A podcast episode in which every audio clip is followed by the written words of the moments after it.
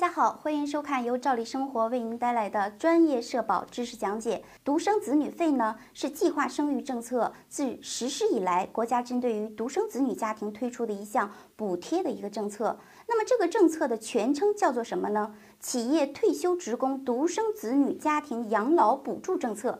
大家可能都知道啊，有这个补贴，但是具体是什么好像不太清楚哈。如果您的家庭是企业的退休职工的话，是企业的正式退休职工，而不是企其他形式退休的，那么就按照您所在城市的上年度的平均工资的百分之三十的标准来进行下发的。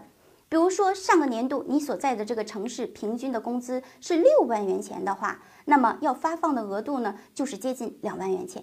这笔费用的确是不小哈。那么对于企业职工退休时独生子女费的发放，到底是有一个什么样的一个条件，什么样的规定才能符合呢？下面我就给大家详细的说明一下。首先呢，你必须是获得了独生子女父母光荣证的这么一个夫妻。那么有了这个证，才可以按照国家的和省、自治区、直辖市有关规定，享受独生子女父母奖励。关于独生子女父母年老的进行这么一个一次性的一个奖励。在北京市人口与计划生育条例中呢，有规定，独生子女的父母呢，女方年满五十五周岁，男方呢年满六十周岁的，每人可以享受不少于一千元的一次性的一个奖励。那么独生子女父母呢，凭着这个独生子女父母光荣证，还有你的结婚证或者是离婚证和双方单位开具的证明，没有单位的呢，有户籍的就到你户籍所在的村委。居民会去出具相关的一个证明及领取就可以了。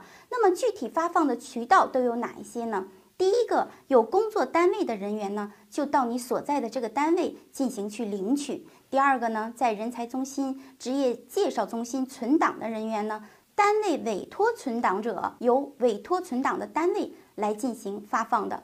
那么个人委托存档者呢，由街道办事处来进行下发。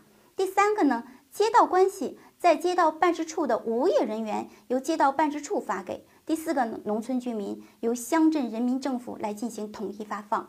那么关于这项政策呢，不同的地区会有不同的一个规定。如果你想更为详细的了解呢，就请及时的关注我们的头条号“照理生活”，输入关键词“独生子女费的领取”，你就可以查阅到这篇文章。同时欢迎你的评论和转发，及时的关注我们，我们将会为您提供更精彩的内容。再见。